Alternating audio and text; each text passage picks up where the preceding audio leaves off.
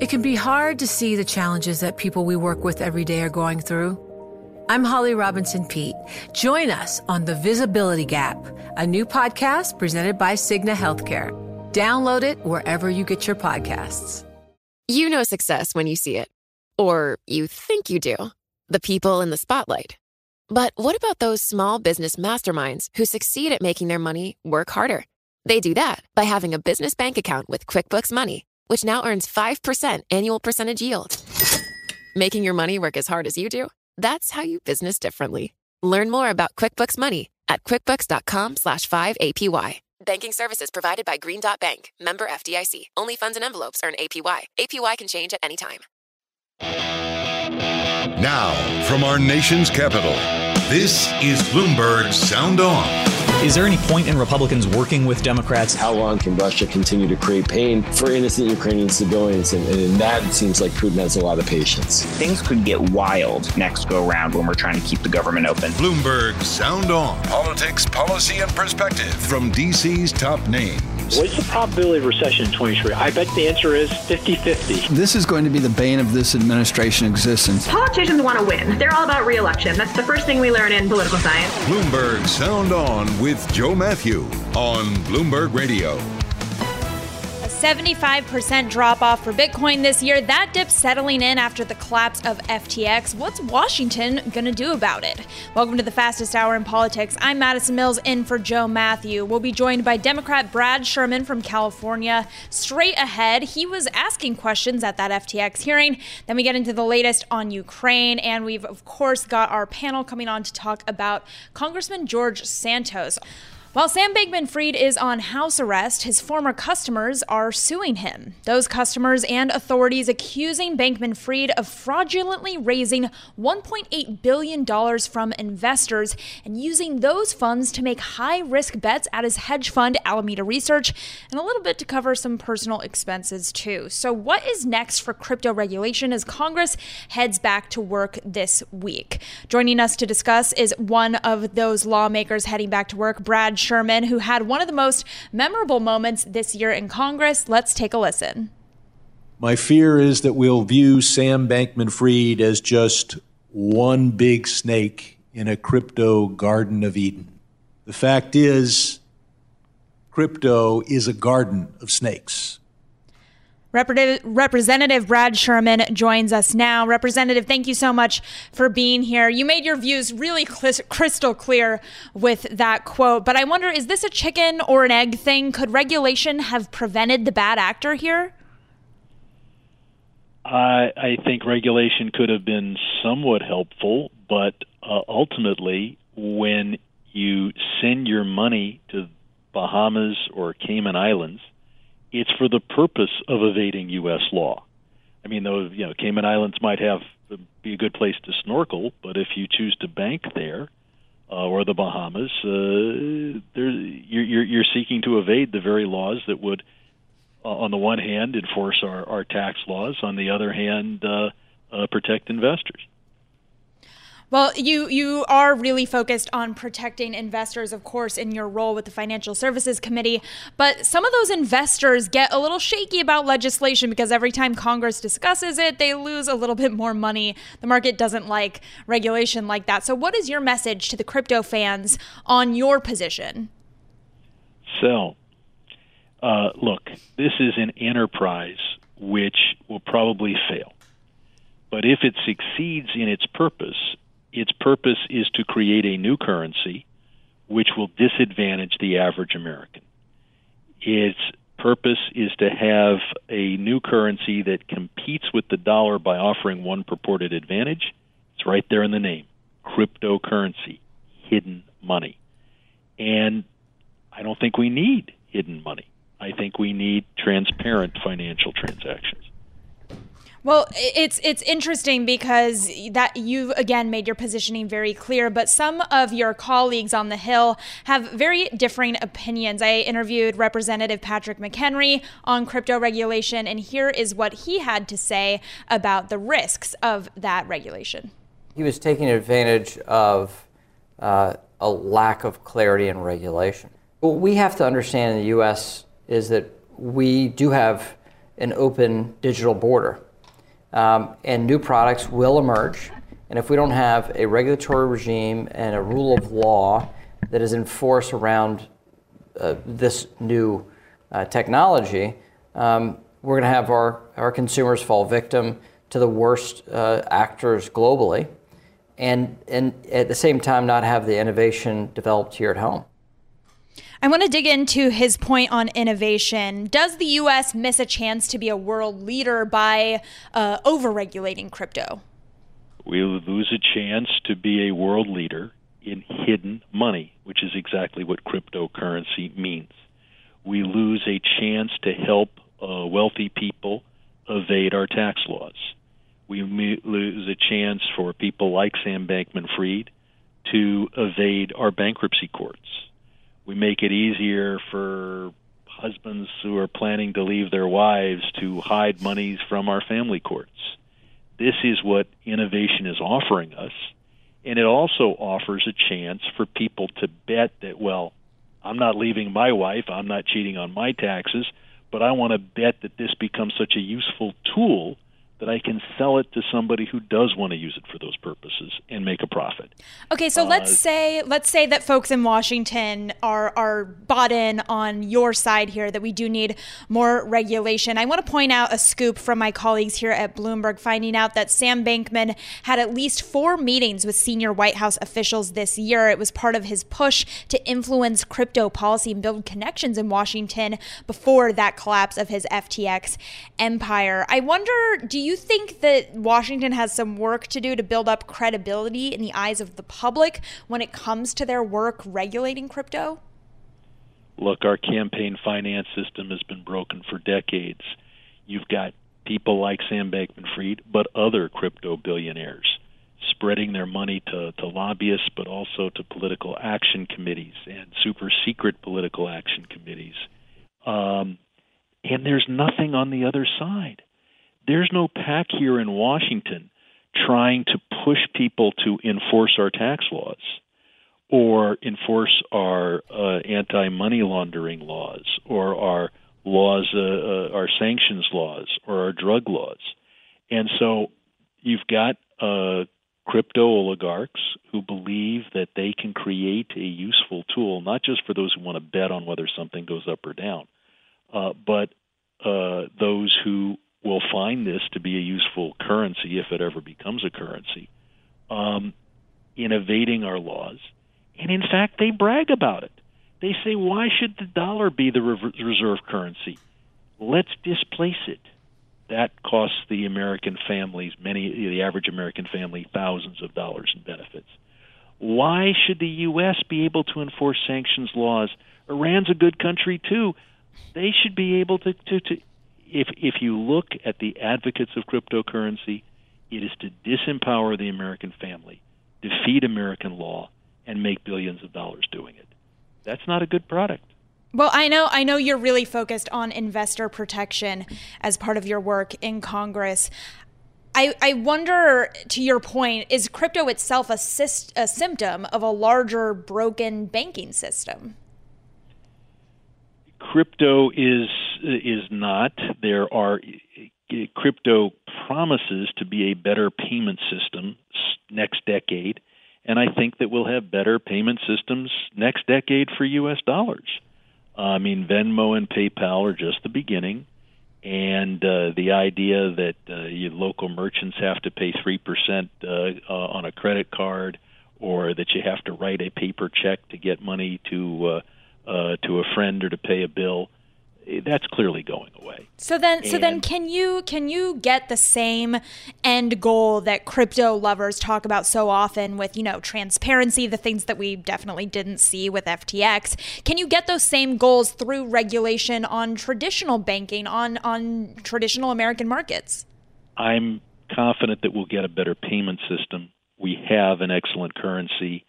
Um, the uh, and one of the things that makes it excellent is that it's subject to the Know Your Customer anti money laundering statutes.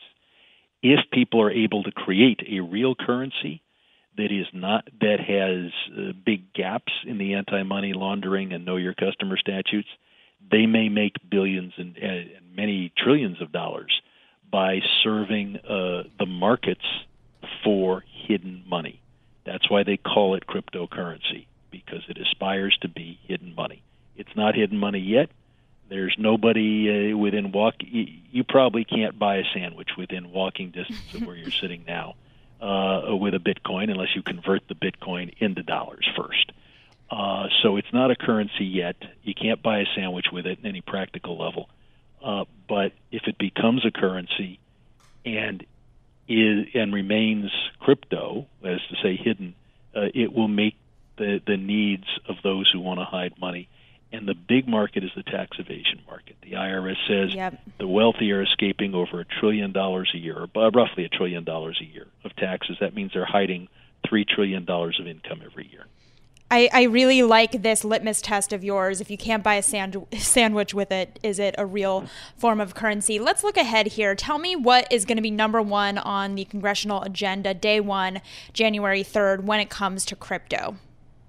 Well, January 3rd, we're going to be electing a speaker, and Kevin McCarthy is going to be relying on the vote. I know you're going to be talking about this George Santos guy who really shouldn't be seated and shouldn't be voting uh, for speaker uh, because he is – not just lied in his press releases. Many members have been accused of that, but he's clearly lied on his uh, financial disclosure report, uh, and, and, and that's a felony. Can we dig into that a little bit? You mentioned the financial disclosures. What do you think Congress needs to do specifically on, on those disclosures? Well, we have to enforce the laws both uh, on candidates and members. And I don't think there's anybody who thinks that uh, I'm looking at his report now that George Santos had between one and five million dollars in a savings account uh, where he doesn't even identify the bank, uh, and uh, where he uh, claims that his uh, Devolder organization is worth between one and five million dollars. Um, as a practical matter, when members of Congress file th- these same reports, they're read very carefully. And if there's the slightest inconsistency, you're immediately hauled up and said, hey, you got to make this consistent. Whereas when candidates file, they just put it in the drawer. They don't read it at all. And many candidates uh, don't even bother to follow the law and file when they're supposed to. Do you believe George Santos will have a seat in the 118th Congress? I think uh, Kevin McCarthy needs his vote, so I think he'll uh, do everything possible uh, to have him there on the first day. I would suspect, given uh, that what what appears to be blatant and intentional lies on the financial disclosure report, uh, that um, uh, he'll be out of Congress by the end of next year if he is not, if Kevin McCarthy does not protest uh, George Santos because of, like you mentioned, his his own uh, needs heading into next week, are you planning to protest that? I'd want to work in concert with my colleagues. This aspect of politics is a, is a team sport. Uh, so uh, you know, you, uh, we'll have leadership will have to decide exactly what action we take and when. Uh, but I believe that a speaker elected uh, due to the vote of someone who has basically admitted uh, committing a felony by intentionally lying on his uh, financial disclosure report, uh, that's not a vote that should count in a speakership contest.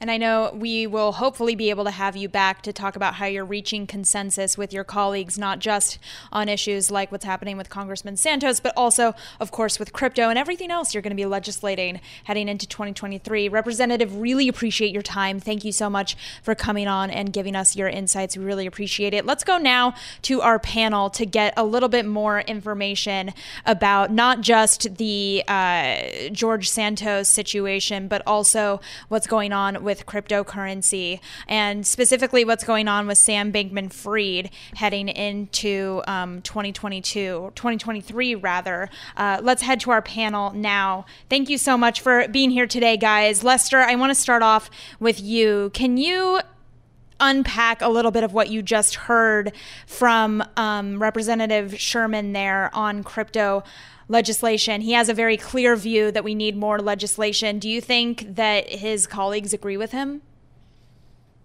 Well, I think he's entirely correct uh, on on many of his points. Uh, the whole Sam Bankman-Fried uh, story has done great damage to the the entire crypto industry, and and it really puts a spotlight on policymaking. Sam Bankman-Fried was a huge uh, political campaign donor. He, he gave over seventy million dollars in just a year and a half, which is a shocking number. Uh, clearly, a lot of members were were motivated by that to um, uh, get in, involved in the policymaking game on crypto. And so I think we, are going to see a lot of scrutiny of that. We're going to see a lot of uh, a lot of reporting on where Congress wants to go with this. It's it's a little bit wild westish. And so I, I wouldn't want to predict exactly where we're going to end up, but I think it's the the the Sam Bankman-Fried story just completely changes the the battle space on on the crypto policy stuff. And Lester, thank you so much for that. Lester Munson, by the way, principal at government relations firm BGR Group and former staff director of the Senate Foreign Relations Committee. And also, we've got Lincoln Mitchell here. He's a political analyst and adjunct associate research scholar at the Institute of War and Peace Studies at Columbia University. Lincoln, Tell me what you're thinking about crypto regulation heading into 2023. Do you think we see meaningful moves from Congress in this next session on crypto?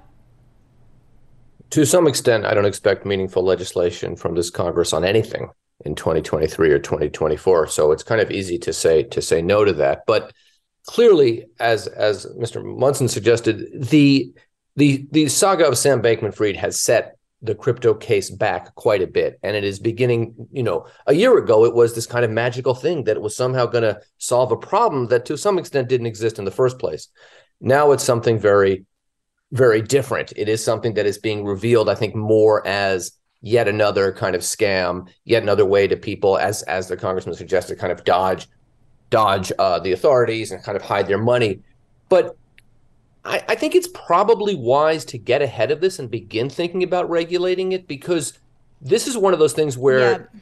you know, uh, five years from now, you might play back those comments from Congressman Sherman, and and it's like those Congress people, you know, in the 1990s uh, right. So not necessarily talking about talking about mo- mobile phones in the 1990s. I, I I think that's exactly what we need to be talking about when we have this conversation. Thank you so much for chatting with us. We're going to get to you both more later on in our show about Congressman George Santos. Thank you all for listening to Bloomberg.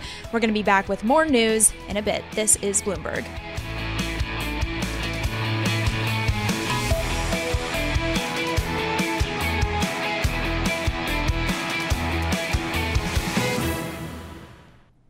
The countdown has begun. From May 14th to 16th, a thousand global leaders will gather in Doha for the Qatar Economic Forum powered by Bloomberg.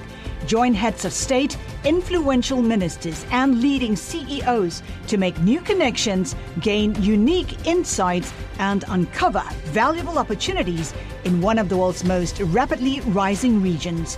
Request your invite for this exclusive event at QatarEconomicForum.com. This is Bloomberg Sound On on Bloomberg Radio. I'm Madison Mills in for Joe Mathieu. Russia rained scores of missiles on Ukrainian cities in one of its heaviest missile attacks earlier today against Kiev and other areas. So, where are we at in the war? Angela Stent, a senior fellow at the Brookings Institution, told David Westin this earlier today. This is a grinding war of attrition. I mean, the Ukrainians have been making gains. They've been taking back territory that the Russians took, but the Russians have retaliated. They're trying to destroy the infrastructure in Ukraine, deprive people of electricity, of heat, of water. And today, this was by far the largest bombardment in Kiev and some of the other cities like Lviv uh, that we've seen in weeks. And that comes as Ukraine reports more than 69 missiles launched by Russia today. We're joined by Larry Liebert, editor on the national security team, to discuss. Larry, thanks so much for being here. I want to pick up on what Angela said there. Is this a war of attrition? Is it a stalemate?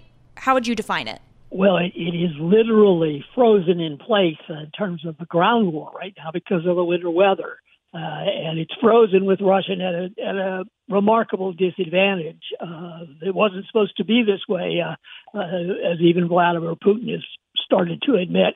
Uh, Ukraine has done uh, strikingly well, but the battle will continue, especially in spring when uh, there's more of a thaw and it's able to make and uh, troops on both sides are able to make more progress on the ground. In the meantime, uh, Russia is seeking this terrible revenge, uh, trying to frighten the population into a capitulation with attacks that are specifically designed to deprive them of uh, heat, electricity, water uh, in the uh, winter months.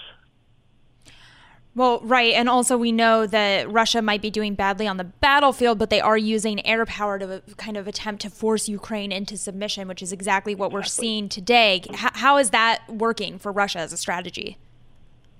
Well, you know, President Zelensky, uh, he has a nightly address that he gives every night. And uh, in his latest one, he said, you know, uh, they may be attacking us in the new year, but we'll stand up. Uh, he's he's predicting this is going to go on, and that the Ukrainians will continue, uh, as they so far have, uh, to uh, only grow in their defiance and their patriotism and their unity.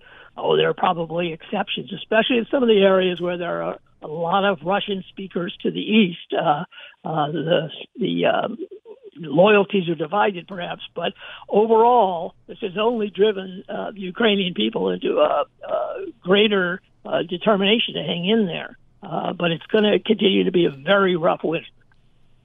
I want to bring in Lester Munson on this from our panel. He's principal at government relations firm BGR Group and former staff director of the Senate Foreign Relations Committee. Lester, you've spent a lot of your career after the Senate in, in foreign policy related experience. So I'm, I'm, really excited to get to ask you about this. I want to talk about Russia demanding that Ukrainians recognize their annexation of four areas in Ukraine, none of which, of course, the Russians completely control. What does this tell us about Putin's motivations here? Well, I think uh, Putin is trying to to change the conversation from Russia losing on the battlefield to, uh, you know, the political comings and goings of of the Ukrainian government.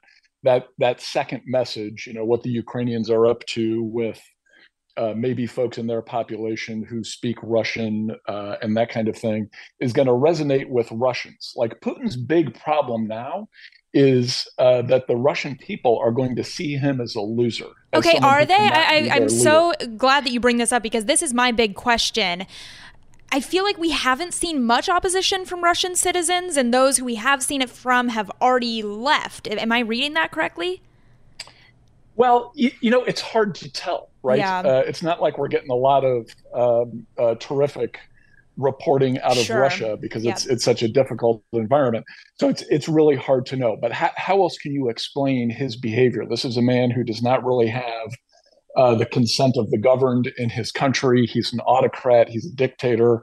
He's got to he's got to run scared from the masses, and he's trying to change the conversation from being a loser to being someone who's you know, very concerned about the behavior of these peoples on Russia's periphery, which is something that might actually resonate with you know the historically kind of beleaguered Russian ethos. Um, I'm not saying that's right uh, at all, but that's what I think that's what he's trying to do here. He's he's most concerned about those inside Russia who would uh, launch a coup against him, who mm. would try to replace him by by whatever means. He's on the run, and and I think we should see it in that light. Really helpful context there. Let's look beyond the United States and go global because Putin is expected to have another call with Xi Jinping tomorrow. The U.S., of course, hoping that China can be a mediator here. Larry, jump in. How likely do you think that is? How likely is it that come 2023 we'll be talking about China being this great mediator uh, with Russia and Ukraine? It's unlikely. I, I think China feels that its interests, uh, included uh, if, if, you will, to, to borrow your other guest uh, phrase, are as, as fellow autocrats. Uh, they feel they uh, have uh, made their commitment to Russia, even though even though they are not going all out in embracing Putin's arguments for the war. They are not going all out in supporting the war effort. They are not doing anything to directly undercut or challenge him, at the UN or otherwise.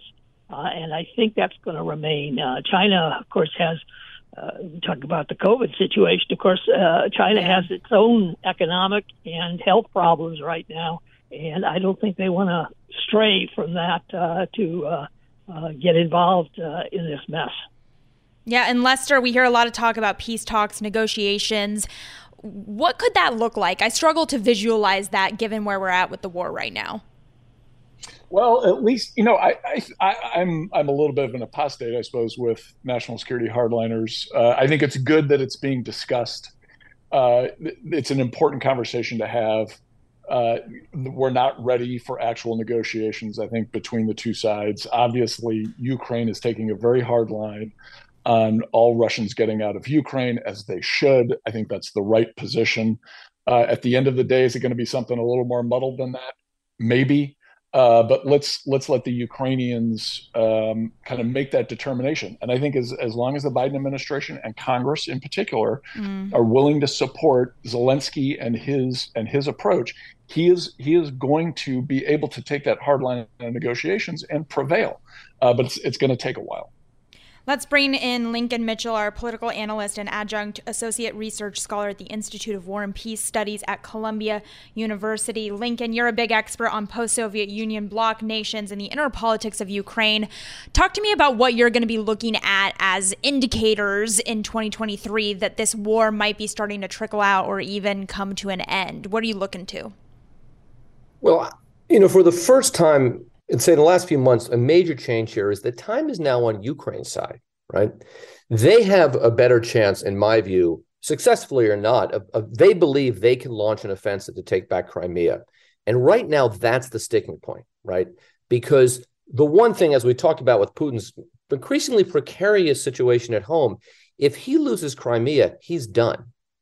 So that's, but on the other hand, so he's going to do anything he can to hold on to that. On the other hand, Zelensky has also got himself in a precarious situation in Ukraine, which is that if he doesn't retake Crimea, then he has to go back to the Ukrainian people and say essentially, look, we lost this many civilians, we lost this many people who had to flee the country, we had this much damage done, and we're going back to the status quo ante. So, as far as where I see changing here is the US has to say we have to move towards negotiations. Because whereas I agree about the evaluation of the role China can and cannot play here, Ukraine's extraordinary military accomplishments, and they are extraordinary, only happened because of the support from the United States and the coalition led by the United States to put mm. sanctions on and oppose Russia.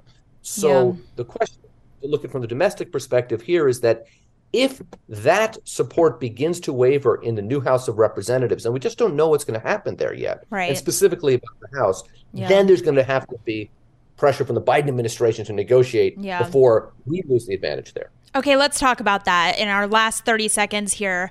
Lincoln, do China and India not fear any sort of retrib- retribution by the West in keeping their relations with Russia?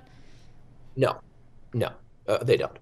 India India, these countries are both too important. The China US relationship is simply too big to fail at this point, and we are not going to put harsh sanctions on China because Russia has essentially become a Chinese client. Now, if China begins to make any moves towards Taiwan, we're in a different world.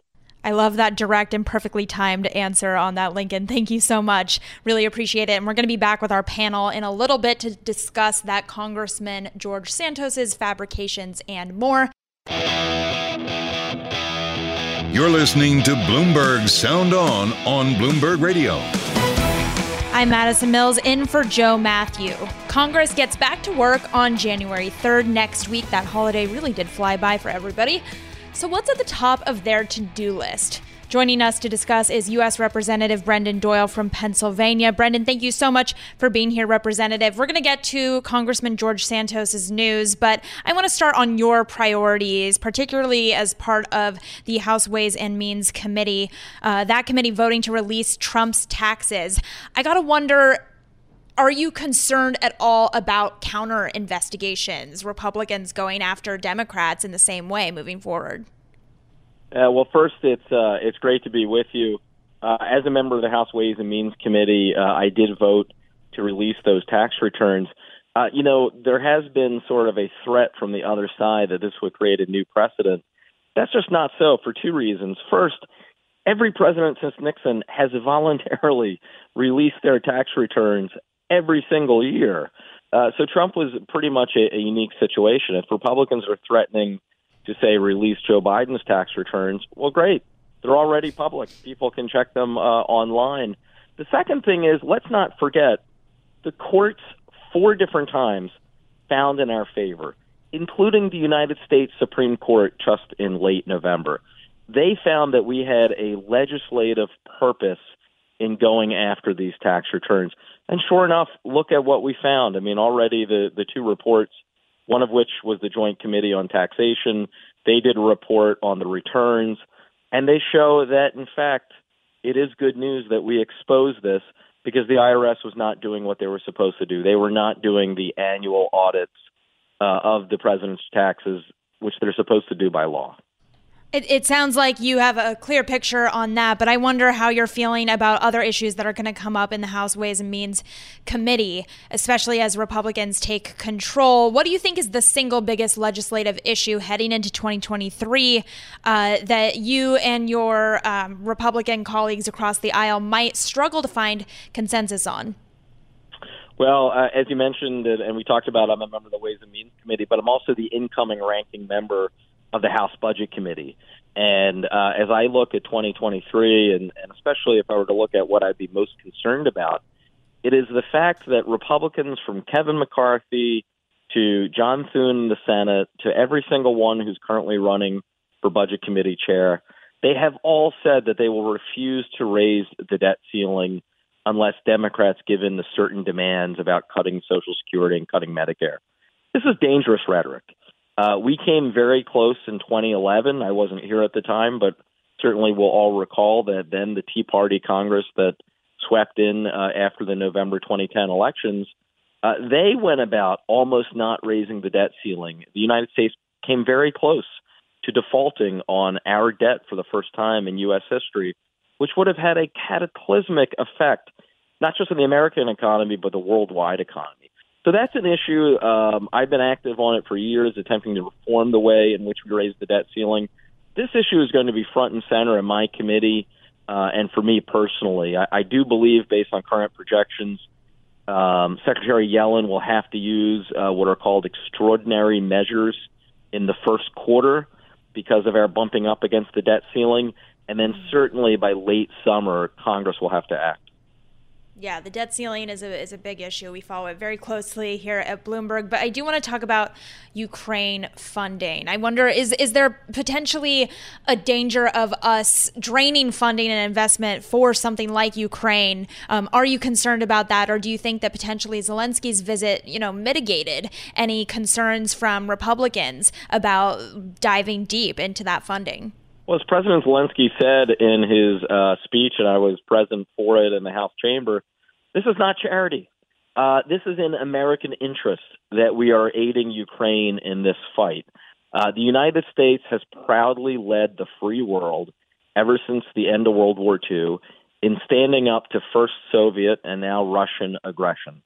Um, if we were to turn our backs on Ukraine, it would be a great mistake it would only encourage Putin to start further wars uh, in in Europe. Um, I'm very proud of the fact that so far support for helping Ukraine has been bipartisan, uh, especially in the Senate. Obviously, on the House side, you do have a, a vocal minority of House Republicans that have been uh, against um, supporting aid to Ukraine. Right. My concern is as we get into next year that if Kevin McCarthy somehow holds on by his fingernails to being speaker, he will be so beholden to the ultra MAGA extremists like Marjorie Taylor Greene um, that, in fact, he may be looking at a way out in terms of, of supporting Ukraine. So, cautiously optimistic. However, um, there are the there are the potential problem spots in the year ahead. All right, Congressman Boyle, we got to talk about George Santos here before we let you go. Are you planning to object to seating George Santos on January 3rd? Well, first, I've been away from the news for the last few hours, so I don't know if George Santos has claimed to be yet another ethnicity or another religion, uh, since it seems every few hours there's something new coming out about the, the talented Mr. Santos. Um, I, I think the real question here is what will Republican conference leader Kevin McCarthy do? He has been totally silent typically when, although there has not really been a situation uh, as dramatic as Santos, But in other um, instances in which you've had members of the House say misbehaving, it, it's typically disciplined on your own side. Um, you have seen a few congressional Republicans speak out, stating the obvious that this is beyond the pale. It demands an investigation. Kevin McCarthy has been totally silent. Is he so desperate and craven to become Speaker that he will just silently accept Santos's vote and really not say anything about this complete fraud? Well, congressional leaders in the past have asked for ethics inquiries when issues of credibility like this ha- have come up. If you had to grade Kevin McCarthy's response to this so far, what what letter grade would you give him? Well, it's either an incomplete or an F. It's been completely nothing. He hasn't said one word. Uh, it, it's quite embarrassing, actually. And you know, when you look at the Republican majority, it's it's very thin. It's the exact same slim majority that we Democrats have for the last two years. As you look into as you look ahead two years, and you consider so many Republicans will be running, especially as first-term members in challenging districts, I can't imagine they feel great about the fact that they have a Republican leader who can't even do the right thing and stand up and speak out against Santos. I got to wonder on Santos too whether and what his committee assignments might look like. What do you think about that? Well, I at this point I think Mr. Santos probably should worry a little bit more about the criminal investigations that are happening now in New York into him as well as potential further uh, investigations. I'm very curious to find out how exactly his campaign was funded, how he went from a net worth of about $5,000 to a few million to the point that he could loan his campaign three quarters of a million dollars. Um, he has a lot of questions to answer. If you wanted my free advice, um, worrying about his committee assignments should be last on his list. Congressman Brendan Boyle, really appreciate you joining us and having that candid conversation with us about the next session and, of course, your thoughts on Congressman Santos. Really appreciate it. We're going to continue to cover all of this right here on Sound On. I'm Madison Mills. This is Bloomberg.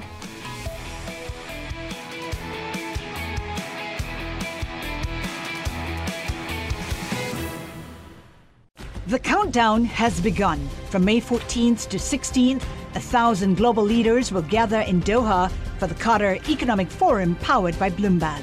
Join heads of state, influential ministers, and leading CEOs to make new connections, gain unique insights, and uncover valuable opportunities in one of the world's most rapidly rising regions. Request your invite for this exclusive event at QatarEconomicForum.com. You're listening to Bloomberg Sound On on Bloomberg Radio. Bloomberg Sound On brought to you by Innovation Refunds. Your business may be eligible to receive a payroll tax refund. The application takes about eight minutes, eight minutes or less to see if your small to medium sized business may be eligible for a refund of up to $26,000 per employee kept on the payroll during the pandemic. Find out at getrefunds.com. I'm Madison Mills in for Joe Mathieu, holding on by his fingernails. That's how Representative Brendan Boyle described Kevin McCarthy's bid for Speaker of the House.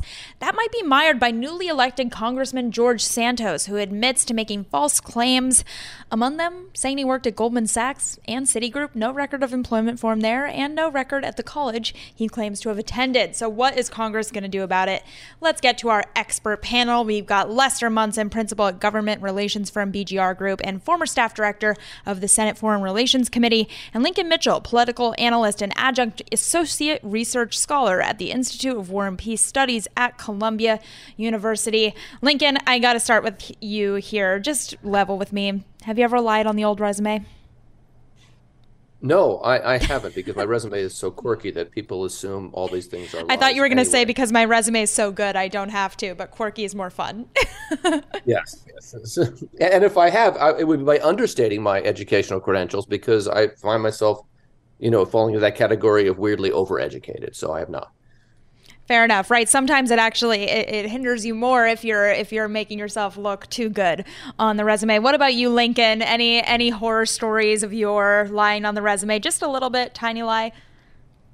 Are you talking to Lester or Uh, to me? Lester, I'm sorry. No worries, Madison. Uh, yeah, I'm thinking back. Maybe one of my jobs in high school, I worked for the uh, county health department, and I I measured uh, where the wells, all the privately owned wells were in the county. I can't remember. I think I may have uh, made up my title for that job just because I didn't, I wasn't really sure what it was. Uh, so, yeah. but other than that, I've tried to be uh, meticulously honest in my and all of that stuff. Yeah, I've definitely made things up along the way in in like high school, like things like you know, um, I was the manager at Moe's instead of just being like the lowly restroom cleaner because I like wanted to sound cool, and at the time I thought that made me sound cool. But I've never done it to become an elected official, so you know the the situation is a little bit different here. Um, Lincoln, going back to you here on this, any estimation from you on what's going to happen with Santos? Well, what's going to happen is going to be driven by the criminal investigations, in my view. I agree with what the congressman was saying earlier. Uh, Kevin McCarthy's not going to do anything about this. He needs that vote for the speakership, and they also need that seat for the Republican Party. 222, that's the number of seats they have now, is not a lot. And Santos won in what was a very good Republican year. But you know, if that goes to a special and replaces him, it's not it's not a guarantee it stays in in GOP hands. So I think yeah. they try to ride this out, and but if the criminal investigation gets him and he has to step down or worse, then that that's what will bring this to an end. Otherwise, they're waiting for another story to come and you know waiting for the, the latest from Marjorie Taylor Greene or something, and mm. people stop talking about George Santos. well, it, it's not like this is the first time somebody has lied as a member of Congress, right, Lester? Anybody else come to mind for you? A big liar that's made it to D.C. Well, there was there was Enid Waldholtz Greene uh, back in uh, 1995 who had kind of a spectacular flame out. It took a little bit longer. By the way, I think the smart move for Kevin McCarthy is to say we're not seating this guy. He doesn't mm. really need that vote. He's got five no votes. He can only afford four. So he already doesn't have the numbers. If he actually showed some leadership on this issue and took a stand, a tough stand that was actually good for the party in the long run, maybe he'd have an easier time becoming speaker. Just a thought. Lincoln, agree or disagree on that? I, I think in, the, the the theory behind it is right. The chances of Kevin McCarthy doing that is is next to nothing. Uh, he's done. This is not a person who will have, if he becomes speaker, who will have done that through leadership. He yeah. will have done that by just kind of the luck of the draw. He mm-hmm. needs every vote he can get. Yeah. And and by you know, if he were thinking, I'm going to reach across the aisle and bring in yeah. five conservative Democrats, but he's not thinking that way. He's going to get it from the Republican caucus. He needs every vote he can get. And if he had Santos, we're going to continue to cover that. Thank you so much to our panel for joining us. From Silicon Valley to Wall Street, the promise and perils of artificial intelligence are playing out on the world stage. But what will the next phase of AI adoption look like? Which companies, from big tech to startups, will dominate? And where do the risks and unintended consequences lie? I'm Emily Chang. Join me at Bloomberg Tech in San Francisco, May 9th, to answer many of the industry's burning questions, alongside Snap's Evan Spiegel, Xbox President Sarah Bond, OpenAI's Brad Lightcap, top researcher Dr. Fei Fei Li of Stanford, and many more. More details and just a few tickets left at bloomberg.com/techsf.